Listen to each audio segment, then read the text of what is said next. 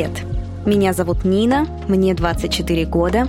Я родилась и выросла в Москве. Сейчас я замужем, мы с супругом строим семью, работаем и путешествуем по миру. В начале 2023 года, перед свадьбой, я сделала осознанный выбор. Приняла веру мужа – ислам. В этом подкасте я рассказываю свою собственную историю жизни. Также мне интересно поговорить о мифах и стереотипах, правах и свободах женщин в исламе – есть ли тут место для феминизма и действительно ли это такая удобная религия для мужчин? В этом выпуске я расскажу тебе, как я надела хиджаб и почему я больше его не снимаю. 2023 год. В моей голове постоянно мысли о покрытии, как я буду выглядеть и не буду ли я похожа на бабушку в свои 23.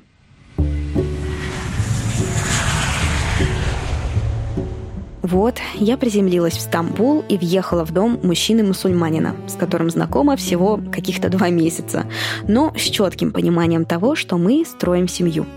Брагим основался в Стамбуле и жил там около двух или трех лет. Поэтому после того, как виза в Таиланде закончилась, он вернулся обратно в турецкий дом и позвал меня с собой – мы обговаривали этот момент и пришли к выводу, что если бы я осталась в Таиланде, скорее всего, мы бы потеряли связи, потому что отношения на расстоянии — это не для нас. После стольких долгих месяцев в Таиланде в Турции было очень холодно. Это был март. Дом Брагима находится в центре, в исторической части Стамбула, недалеко от базара Эминёню — в этой части много старых домов. Некоторые люди до сих пор пользуются дровами для отопления, поэтому на улице иногда стоял запах жженного дерева.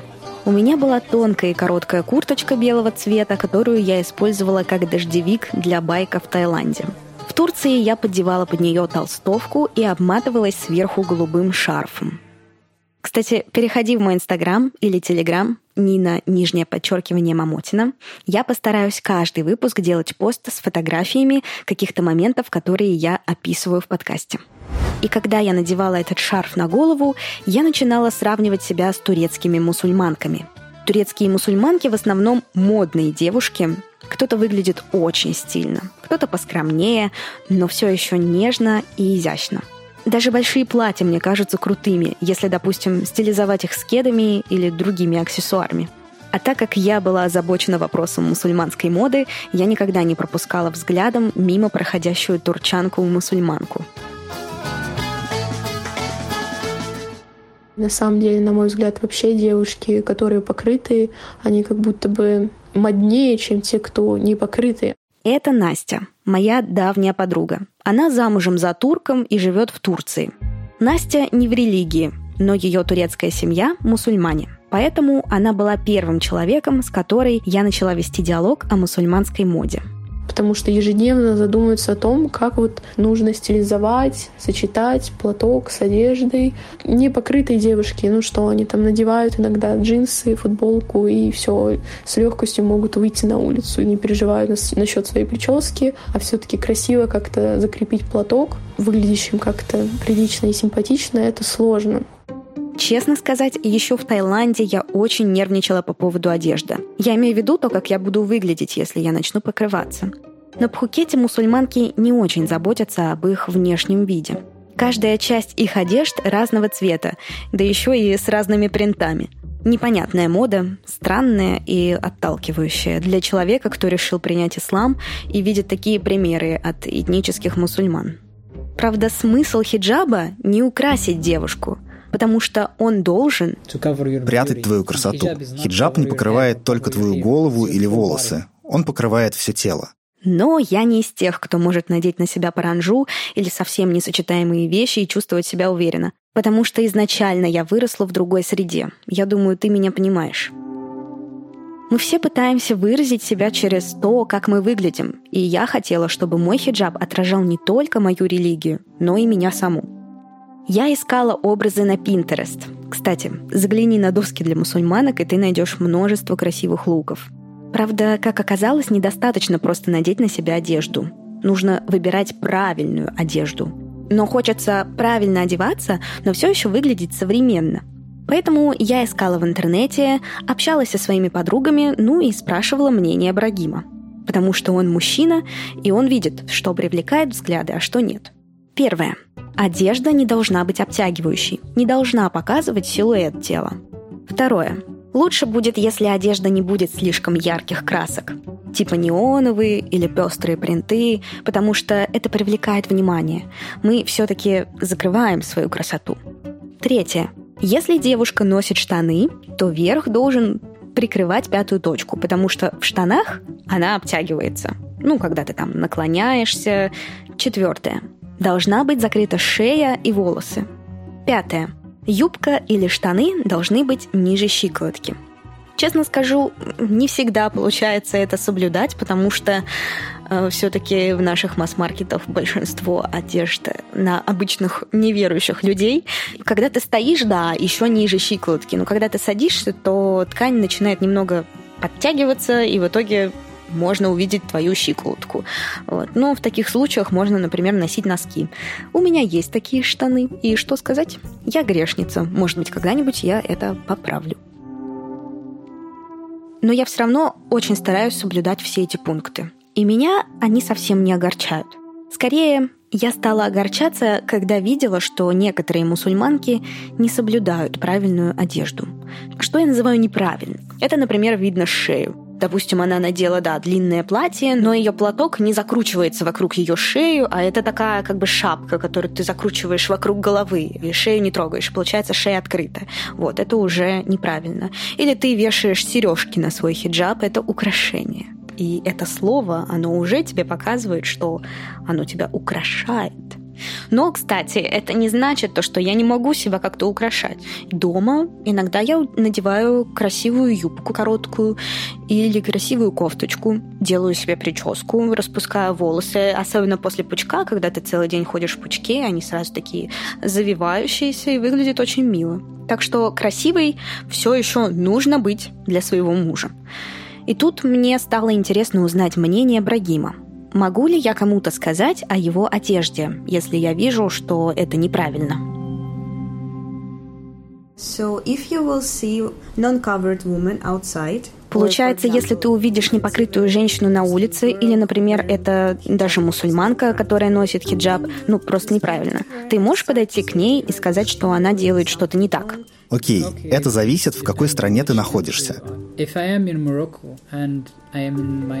Если бы я был в моей школе в Марокко, да, я бы подошел и сказал, что она должна надеть хиджаб. Это не то, чтобы ты должна носить его и никуда не пойдешь, пока не наденешь. Нет, это просто совет. Я буду грешником, если не дам совет женщине, которая не носит хиджаб. Но, опять же, мусульманской стране. Я не могу тут в Таиланде ходить в разные кафешки и говорить «Хей, ты должна носить хиджаб», потому что, во-первых, ты должен объяснить, что ты имеешь в виду, а во-вторых, им пофиг. В-третьих, у них другая религия, и в-шестых, ты иностранец. В-седьмых, я думаю, что ты не можешь кого-то осуждать. Нет, это не осуждение, это просвещение. Осуждение — это когда, ох, ты попадешь в ад, потому что ты не носишь хиджаб. Хм, ну да, я чувствую, что я могу дать совет своим друзьям, но только тем, кто со мной на одном и том же уровне веры. Но просто незнакомым людям я ничего не буду говорить, потому что, как сказал Брагим, им пофиг. Мое мнение, в первую очередь нужно следить за собой и не поддаваться влиянию других людей. Кстати, это одно из правил ислама, потому что мы верим, что в судный день будут судить тебя по твоим же делам – и ты уже не можешь найти отговорок, что вот Хадиджа из соседнего подъезда делала так же, почему она попала в рай, а я иду в ад. Может быть, Хадиджа молилась по 10 раз в день, поэтому она попала в рай. Так что да, следим за собой, и даже если вы не в религии. И не поддаваться на влияние других людей. А самое коварное влияние — это косвенное просмотра всяких красивых картинок в интернете, как они там все одеваются, вот этот нельзяграмм для модных мусульманок, мое любимое. Но, кстати, хочу сказать спасибо им большое, этим модным мусульманкам, которые даже неправильно одеваются, потому что благодаря им я поняла, что, знаете, покрываться-то не так-то уж и страшно. Но это мы с Брагимом такие хорошие, что мы никого не осуждаем. Но, к сожалению, есть другая сторона медали, И есть э, мужчины-мусульмане, которые не наставляют, а осуждают женщин. И делают им замечания. Таким женщинам, которые не мусульманки. Да еще и руки на них распускают, обусловливая это тем, что его сын, стоявший рядом, увидел ее части тела. Девушка по имени Зарина. 28 июня она отправилась вынести мусор в развратном платье. Во всяком случае, так решил 38-летний Муса Магомедов, который, проезжая мимо, несмотря на троих детей в машине, решил сделать девушке замечание. На кадрах видно, как Муса сильно толкает Зарину, после чего она падает вышел из машины, приблизился ко мне, нарушая мои личные границы, начал на меня кричать и говорить, чтобы я пошла домой, оделась, а не просить меня о том, чтобы я оделась, и плюнул мне в лицо. Далее я отреагировала и толкнула его за это. На что он дал ответную реакцию в более сильной форме. Я получила легкие увечья, два ушиба и сотрясение мозга. Это ужасно. Это не по-мусульмански. Мужчина не вправе бить женщину, да еще и незнакомую. Мужчина не вправе к ней даже просто прикасаться, чтобы пожать руку. Это правило ислама, которое он нарушает, но при этом ощущает свою правоту, да еще и подает пример своему ребенку. Верить в Бога и ходить в мечеть – это хорошо, но нужно еще и просветляться и читать мусульманские книжки про этикет. Но если не хочется читать, то ответ есть. Что же делать этим мужчинам, которые не могут сдержать своей агрессии или сексуального влечения к непокрытым девушкам? Знаешь, у мужчин тоже есть хиджаб, который они должны надевать на себя каждый раз, когда выходят из дома. Они обязаны соблюдать его точно так же, как и соблюдают все пять молитв каждый день. Название хиджаба для мужчин – честь и уважение – Слово «хиджаб» — это не значит, что мы что-то надеваем на себя. Это значит, что мы должны перестать пялиться. Например, мимо прошла девушка, ты видишь ее ноги или какая-то часть тела открыта, ты должен опустить свой взгляд и не смотреть на нее. Даже если она делает что-то грешное, ты не должен быть грешником, смотря на нее. Да, мы можем ее увидеть, но увидеть — это не значит смотреть долго. Ты шел, увидел ее, не смотри больше, опусти глаза. Если ты посмотришь на нее еще раз, ты уже нагрешил. Это, например, как ты снимешь свой хиджаб. Если женщина не покрыта, это не значит, что у меня есть право смотреть на нее, у меня нет права подцепить ее, захарасить ее или что-то такое. Я должен уважать ее, потому что это не только о ней, но еще и обо мне. Если на улице все девушки не покрытые, это не значит, что я могу хватать любую попавшуюся на моем пути. Я действительно замечала это за Брагимом. Я помню, несколько раз я видела красивую девушку на улице, и я ему показывала, вау, посмотри, какая она красивая. Он такой, нет, Нина, я не буду смотреть, и ты на нее не смотри.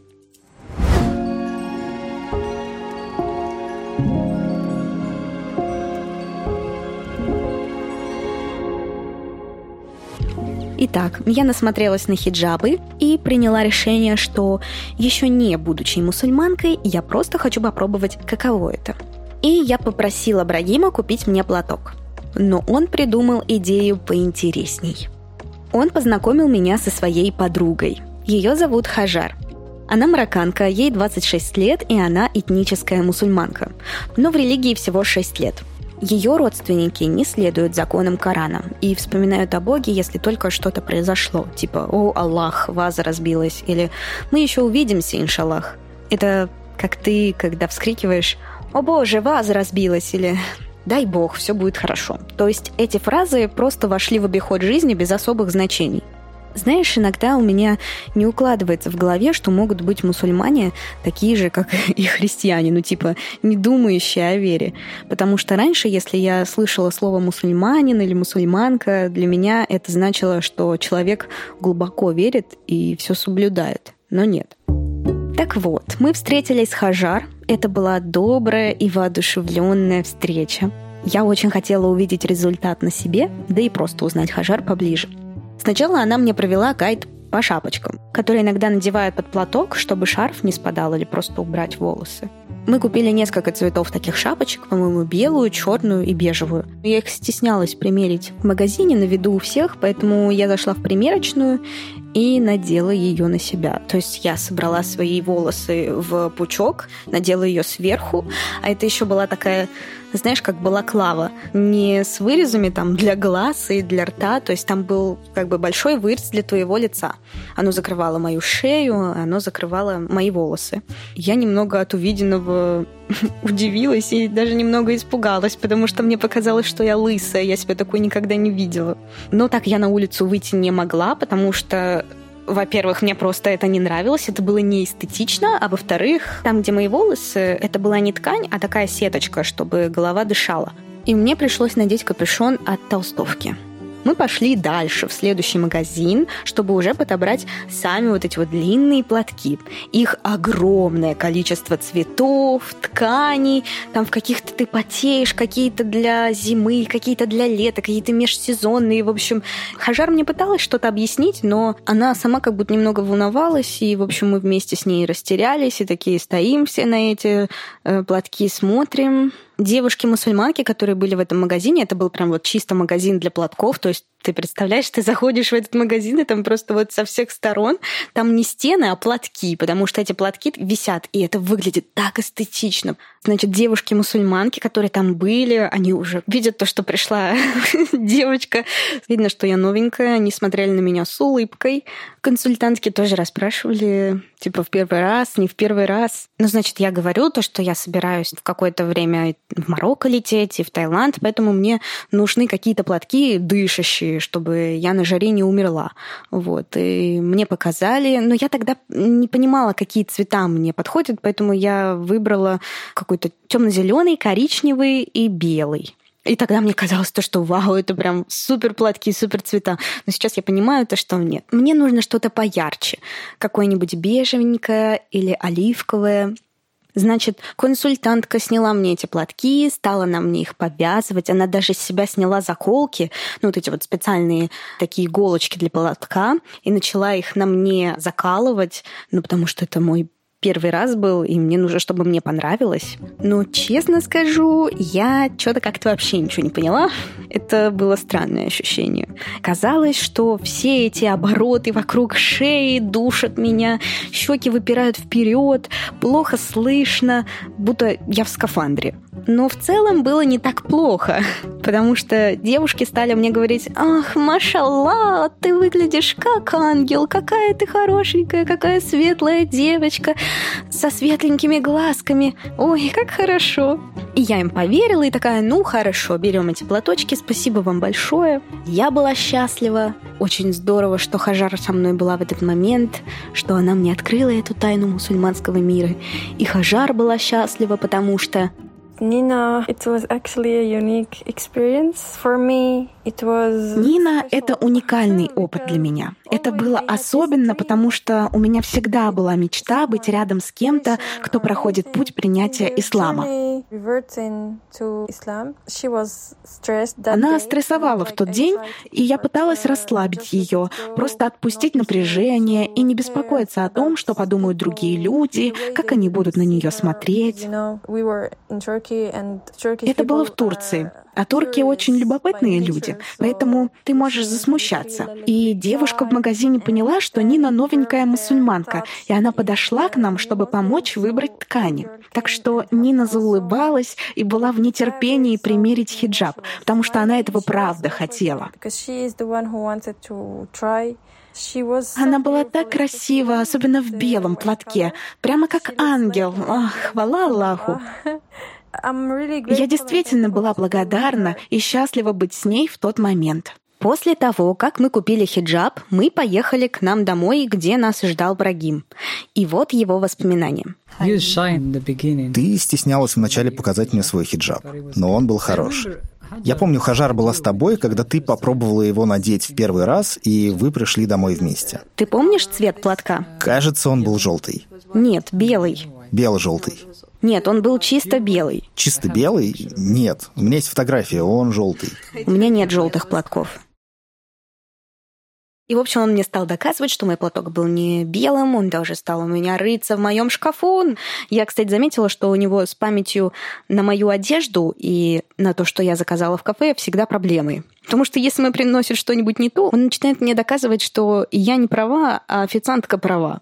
И я такая, ну, спасибо, муж, спасибо. Я-то помню, что я сказала. Даже Хаджар сказала, что у меня был белый платок. Возвращаемся. Когда ты надела хиджаб в первый раз, ты стеснялась. А ты? Смотри, хиджаб — это просто ткань, которую ты надеваешь на голову, чтобы закрыть ее от посторонних глаз. Это не должно быть чем-то особенным. Но когда ты попыталась повязать его необычно, как девушки в Инстаграме, я не знаю, ты пыталась сделать из хиджаба что-то модное, а потом всегда говорила, мой хиджаб некрасивый, и я некрасивая. Да, я помню. Шел день за днем, и как-то ты сказала, что больше не будешь надевать хиджаб. Да, тогда прошло полтора месяца, а я так и не нашла способ повязания длинных платков, как бы мне это нравилось. И я стала интересоваться, может ли девушка не носить хиджаб. И, конечно же, я находила информацию, что это не обязательно, и что каждая девушка может делать выбор, носить ли ей хиджаб или нет. Находила оспарение слов из Корана, что там нет такого слова, как хиджаб, и приняла решение его не носить. Но Брагим меня отговорил, приведя аргументы, что в Коране четко сказано, что женщина должна закрывать свою красоту с головы до ног. И только кисти рук, лицо и стопы могут быть открыты. А чем ты будешь закрывать и как это называется, там действительно не написано. Хиджаб – это такое же правило, вот как хиджаб для мужчин, и такое же правило, как и молитва пять раз в день. То есть это обязательно. До того, как я села делать этот подкаст, я действительно до сих пор думала, что это не обязательно и девушка может делать свой выбор. Но все-таки я поняла, что это обязательно, и у нее есть выбор, но этот выбор будет означать две вещи. Первое, она верит, э, второе, она не верит. Это мы сейчас не берем девушек, э, которые на пути к хиджабу. То есть они знают, что когда-то они его наденут, но просто сейчас они еще не готовы. Вот э, просто есть девушки, которые прям уверены, что это не обязательно. И честно, я рада, что я решила продолжить носить хиджаб, потому что я себя чувствую особенной и защищенной, когда я полностью покрыта. Но ты сказал мне, что если я сдамся сейчас, я больше никогда его не надену.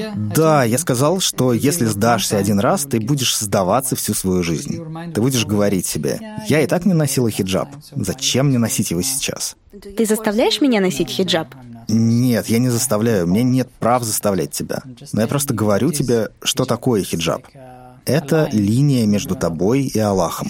Если ты дашь этой линии исчезнуть, ты отдалишься от религии. Получается, если когда-нибудь я решу больше не носить хиджаб, что ты будешь делать? Плакать? Разведешься со мной? Нет. Нет? Ты попробуешь напялить его обратно? Нет, не напялить. Носи его. Я не думаю, что ты уже можешь выйти на улицу без него. Честно говоря, я тоже так не думаю. Да, потому что когда я просто открываю дверь в коридор, ты уже прячешься. И это уже часть тебя. Еще я помню, как мой брат внезапно пришел домой, ты его увидела и сразу же присела. Я даже не понял, что произошло. Я подумал, что случилось, что не так. А потом, а, окей. Ну все, пока. Наслаждайся временем дома. У него больше нету времени на разговоры. Ему пора работать. Поцелуй микрофон. Там перегруз. О, правда? Тебя поцеловал Брагим. Теперь у тебя вырастет борода. Итак, мы купили платок, и на следующий день я договорилась встретиться с моей русской подругой Настей, которую вы слышали в начале эпизода. Мы вместе пели в хоре, когда нам было по 12, и мы не виделись очень много лет. Это должна была быть наша первая встреча за все года. Да еще удача. Мы живем в двух остановках на трамвае друг от друга. И я ее предупредила, что я приду в хиджабе. То есть я только что купила хиджаб, и я сразу же решила его опробовать на человеке, которого я не видела столько лет, да плюс еще и не на религиозном. Я бы не сказала, что я как-то сильно удивилась, увидев ее первый раз в Стамбуле уже именно покрытой. Наверное, потому что я почти два года живу в Турции. Некоторые сестры моего мужа носят хиджаб. Также мама покрыта, и каждый день я вижу девушек, покрытых вокруг. Так что Нина смотрелась, на мой взгляд, достаточно органично там. Возможно, если бы я встретила ее в Москве, в России увидела, то точно я бы издалека ее узнала, потому что у нас таких людей редко встретишь. Но там, несмотря на то, что Нина стеснялась, может быть, чувствовала себя неуверенно, особенно в те моменты, когда у нее сползал хиджаб, видны были волосы. Нина очень переживала, также переживала насчет одежды, что она слишком облегает, что штаны харамные, что надо, чтобы они были пошире. Но я не думаю, что местные сильно обращали внимание или думали то, что вот девочка-иностранка надела хиджаб. Это скорее было у Нины в голове, чем, я думаю, в реальности, потому что на улицах можно видеть разных девушек. И тех, у кого и волосы немного видны. И я думаю, что они вообще не переживают насчет этого. Но Нина старалась все делать, конечно, идеально, потому что она только к этому пришла и только этому училась, покупала новые платки, как-то старалась сочетать одежду, переживала тоже насчет того, что одежда не подходит, не сочетается, не выглядит стильно. Мы тогда где-то на рынке купили ей панамку, потому что она старалась закрыть. Ей казалось, что голова как-то не так выглядит в платке, что это все не очень что именно все смотрят на нее. Она очень сильно переживала за это. Но сейчас, конечно, я уже вижу огромный прогресс при условии, что девочки, которые растут в этой культуре, они с детства, я думаю, к этому привыкают, потому что уже они и ходят в мечеть, их мамы учат, как это делать быстро, как это делать красиво. Они также смотрят на свою маму, на бабушку. А когда тебе уже больше 20 лет, конечно, для тебя это что-то совсем новое, и можно учиться только по видео. Тоже, конечно, нужно находить каких-то подруг. Я знаю, что у Нины есть такие подруги в Турции тоже которые ей подсказывали, как нужно это делать правильно. Ну, в общем, нужно очень много про это и слушать, изучать, читать. И это непросто. Но да, в Стамбуле было интересно это время, что я его именно застала, когда Нина только училась. Тут, наверное, опыт помогает, и уже время, когда ты всему этому научишься, и когда ты уже привыкнешь.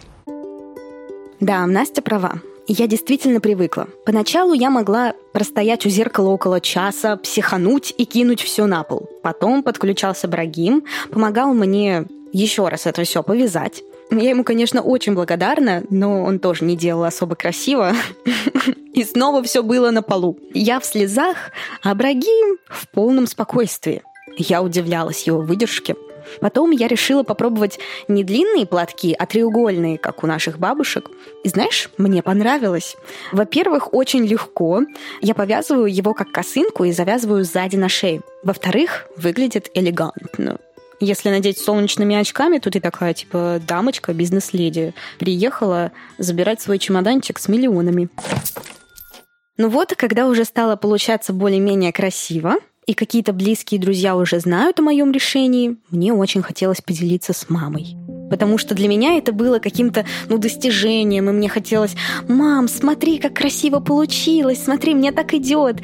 И я помню, когда я ей прислала фотографию, мама немного испугалась, но она не испугалась меня в платке.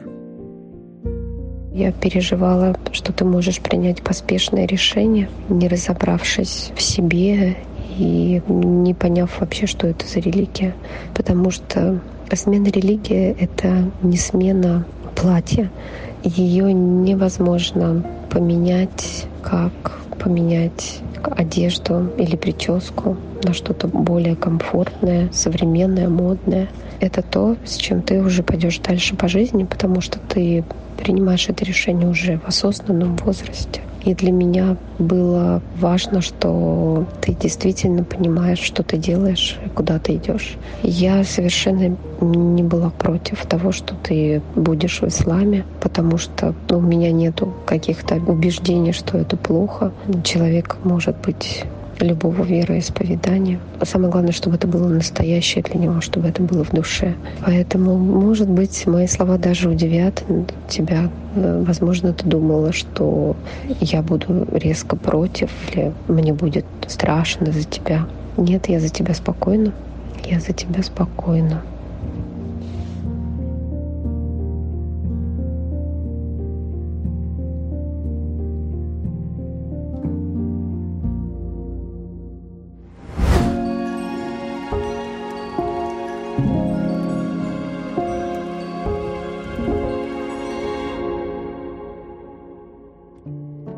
Напоследок я спросила мнение о хиджабе у моих мусульманских подруг. Надайны из Алжирии, ей 25 лет, и Хажар из Марокко, ей 26 лет. После их голосовых сообщений я понимаю, что мне очень не хватает сейчас э, женского исламского общества. Здесь, в Таиланде, я не нашла мусульманского комьюнити. Но недаром мы называем друг друга сестрами, потому что мы поддерживаем друг друга, мы созваниваемся, мы обсуждаем наши переживания и убеждения. И мы понимаем, зачем мы все это делаем, что у нас есть то, что нас объединяет. И сейчас вы узнаете, как девочки относятся к этому. Hello, I'm Nada from Algeria. Привет, я Нада из Алжира. Я выросла в достаточно консервативной семье, где мне прививали знания об исламе и правил моей религии. Я собирала информацию из шариата и хадисов или других книг, касающихся религии. Шариат — это свод религиозных, юридических и бытовых правил, а хадисы — это предание о действиях и словах пророка Мухаммада. У меня всегда есть помощь от любого члена моей семьи, и пока я росла, я видела мою маму и других женщин из нашей семьи в хиджабах. В нашем обществе большинство женщин покрытые, так что это определенно не было чем-то особенным для меня. Я знала, что когда-то я надену хиджаб, и это было очевидно, ведь я мусульманка. В некотором роде я пыталась убедить себя и искала причины, зачем я должна покрываться. Но также я знала, что если я хочу быть хорошей мусульманкой, мне не нужно знать все ответы. Потому что если мы знаем, что Бог действительно просил нас покрываться, то это уже основательная причина носить хиджаб. И мы не должны искать оправдания, чтобы его не носить. Но тогда я носила его с сопротивлением, потому что я училась в интернациональной школе, где в основном были непокрытые девочки. Ни одна моя подруга не носила хиджаб, так что это было достаточно тяжелым решением для меня. Тогда мне было 17 лет, я училась в старшей школе, и я стала ближе к Богу.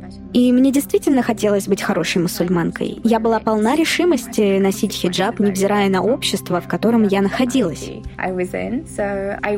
Поэтому я пришла в школу в своем хиджабе, и большинство одноклассников были удивлены. Но классно, что две или три мои подруги решили тоже начать покрываться после моего примера. И я была очень счастлива этому. Я чувствовала себя увереннее, и это было совсем не тяжело для нас. Мусульманки, которые хотят достичь своих целей. И мы не должны смотреть на это как на что-то тяжелое или проблемное, потому что я знаю, большинство неверующих женщин думают, что хиджаб — это как тюрьма. А, но это совсем не так. Это мусульманская идентичность. Хиджаб защищает нас и показывает нашу скромность. Я в этом убеждена и чувствую, что поступаю правильно как мусульманка. Хвала Аллаху. Это было одно из лучших решений, которое я когда-либо принимала как женщина. И я прошу Аллаха облегчить нам эту задачу, потому что иногда мы можем отвлекаться и поддаваться влиянию других людей или вещей, которые могут встретиться на нашем пути.